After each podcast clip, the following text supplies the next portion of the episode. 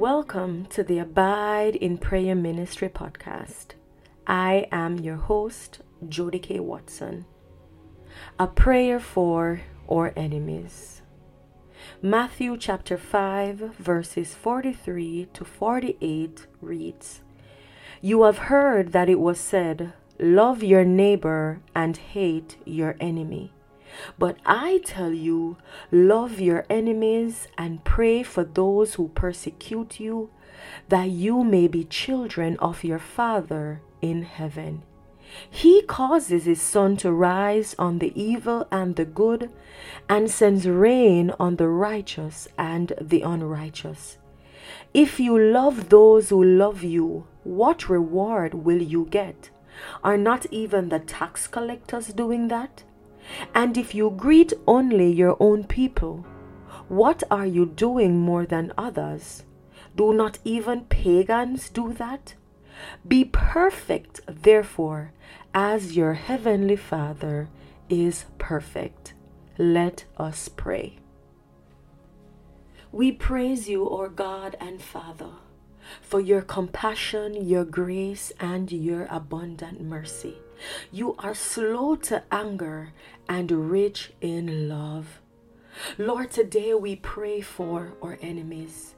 We pray for everyone who dislikes us and those who have bad intentions in their hearts towards us. We pray that you shower your blessings and compassion on them. Fill our hearts with love for them, O God.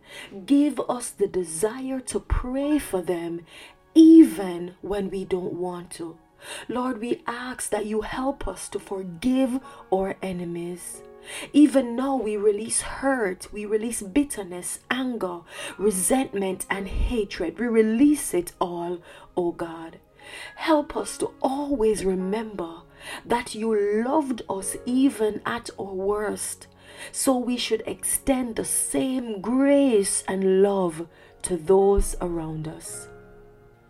Heavenly Father, we pray that we will refrain from taking vengeance into our own hands or repaying evil for evil. Instead, we pray that we will overcome evil with good. We pray, oh God, that if the opportunity arises for us to bless, help, or extend kindness to our enemies, that we will be able to do so from pure and clean hearts. We pray that we will never rejoice if our enemies fall or gloat when they stumble. Lord, we know that many people are products of their past experiences. And so, if our enemies suffer from hurt, disappointments, or anything else from their past that may be fueling their hatred or dislike for us, we pray, oh God, that you heal them of their wounds and that you make them whole. Our prayer, oh God, is that they will experience your transforming power in their lives. Father, we pray all these things in the name of Christ Jesus. Amen.